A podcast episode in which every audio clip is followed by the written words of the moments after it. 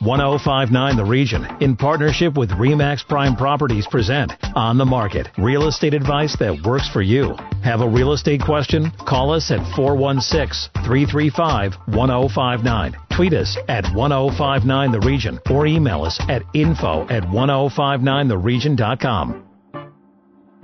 You're listening to 1059 The Region and welcome to On the Market.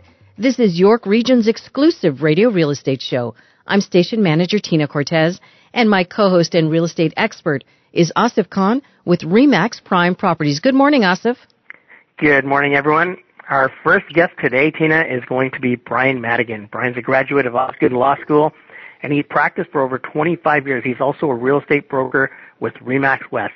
Brian offers litigation support services to law firms, realtors, and consultants. And today, Brian's going to offer us some support through these unusual times for everyone that's affected by COVID-19.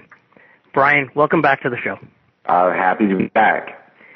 Brian, you recently uh, were speaking about SARS and the effect that SARS had in 2003. I mean, Toronto was listed as uh, a place where the World Health Organization said that you should not be visiting, and there was a, a 17.1% fatality rate with SARS. One in five people that got it were dying, unfortunately. You know, let's take a look at the real estate market during 2003, Brian, and let us know what you saw then and how that relates to now. Well, the interesting thing is uh, SARS, although it was a terrible uh, disaster from a public health perspective, uh, really actually had no effect on the real estate market. And the market performed just exactly as it usually does. And the typical situation is the market starts off in January, rises in February, rises again in March and April, peaks sometime in May, declines in June, declines in July, bottoms out in August, rises again in September, and reaches a second peak for the year in October, declines in, in November, and declines again in uh, December. Uh, then, of course, the cycle starts all over again. In 2003, that exact same thing happened, and so it was entirely uh, predictable. Um, in fact, by there might have been a little bit of pent up demand uh, that uh, the highest uh, number for the year was achieved in October, and ordinarily that's uh, frequently May um, in the spring. Um, so SARS, although um, having a very significant impact from the perspective of public health uh, and was a real scare in society, um, didn't have an effect really when it came to uh, to real estate values. Now, what did you see in terms of uh, supply and demand at that time? I mean, right now we're we're in a unique situation where supply is limited and demand continues to be high, and that's what we've seen over the first few days after the uh, announcement about the shutdowns and the closures. We've we've seen that demand is so strong that uh, it's still driving the market, but at, at some point that has to take a back seat to everything that's going on outside. Uh, yes, very much so. And so the more relevant situation might be uh, what would what would be the effect um, in terms of an economic effect. And so if we look back to 2007 and we have the stock market crash in October, effectively it took about uh, six months to for the real estate market to correct after that. The implications were a little more serious, and so as we went on throughout 2008 and actually had a bailout, um, it took about 11 months for the uh, market to uh, uh, stabilize and uh, come back to normal after that. Uh, the declines weren't significant though. Um, if we then, now one of the things there is that we had uh, one half of the world's economic wealth wiped out, at least on paper, in terms of stock markets. Um, that was a time when uh, we had Lehman Brothers go under, Goldman and Sachs go under, uh, as uh, did uh, Chrysler and GM. Um, but bringing that sort of forward uh, then to let's say the 2017 um, bubble, if if it were truly a bubble, um, that restriction was largely government orchestrated to a large degree. Uh, there was a pent up demand. Uh, people wanted to buy real estate. Um, the government put a little, a few clamps on things, and then all of a sudden we had uh, a very significant, uh, almost uh, 30%, about 27, 28% decline in values.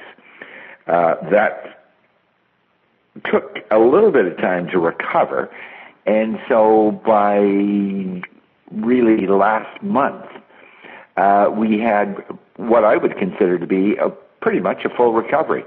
Um, the uh, high mark in 2017, um, the average uh, price was 918,000, and uh, now just reported that the average price is 910,000 for a single family home. So that's within 1% recovery over 22 months. So the question really, I think, going into this current situation, which is absolutely unprecedented, uh, is the fact that we have um, either, if it was just a, an infectious disease like SARS, it would have no impact.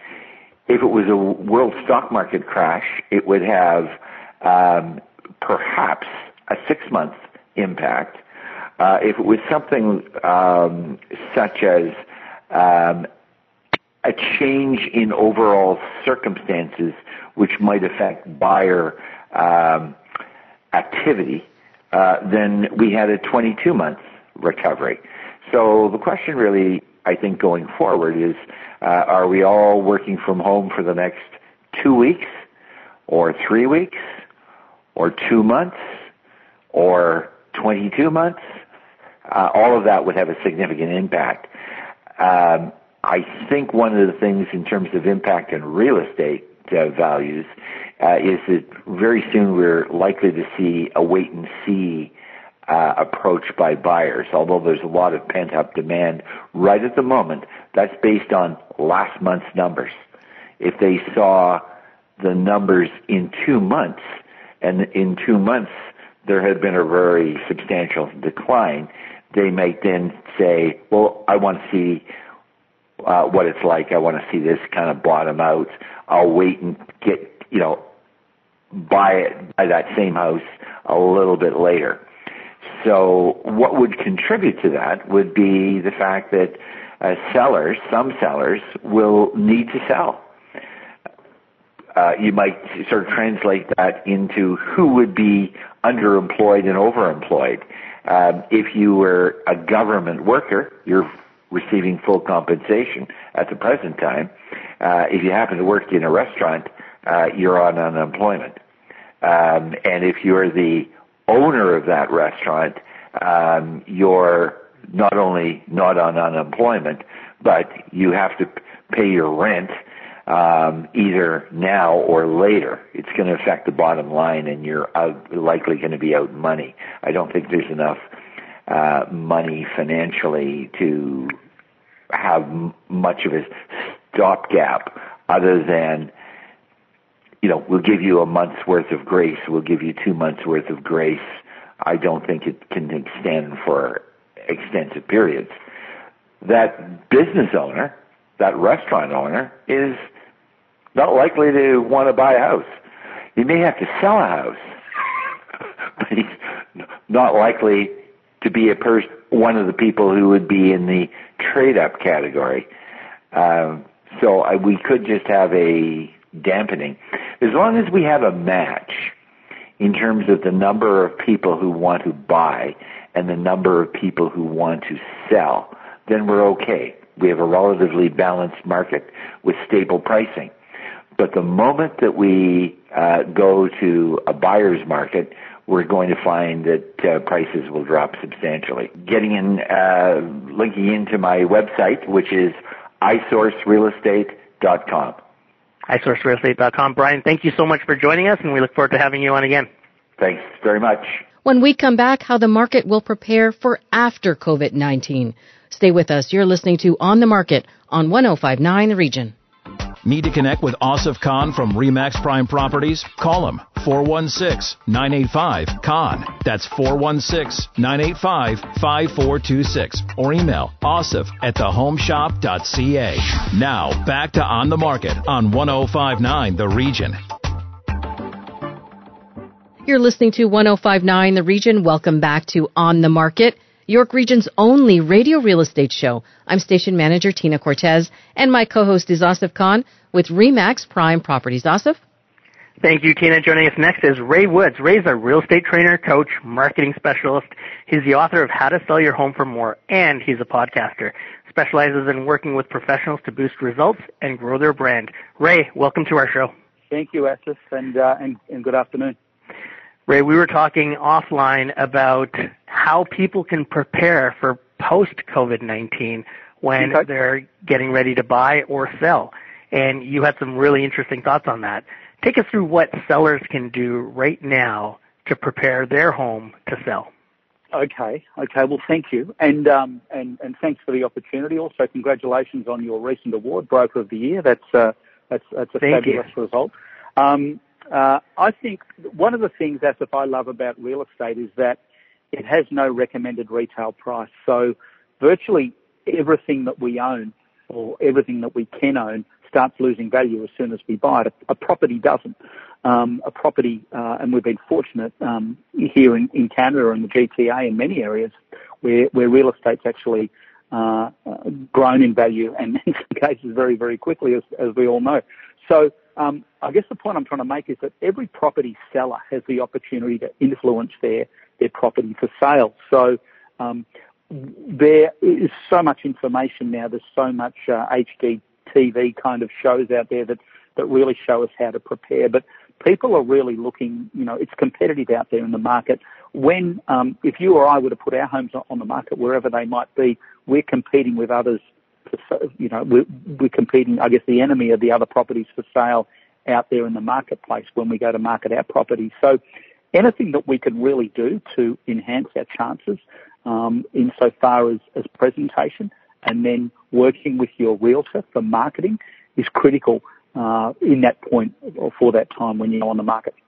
And Ray, the uh, with the way that the the market has been over the last few days that we've seen, if there is a slowdown, I believe there's going to be huge pent up demand coming out of it, and that's going to really drive the market up again.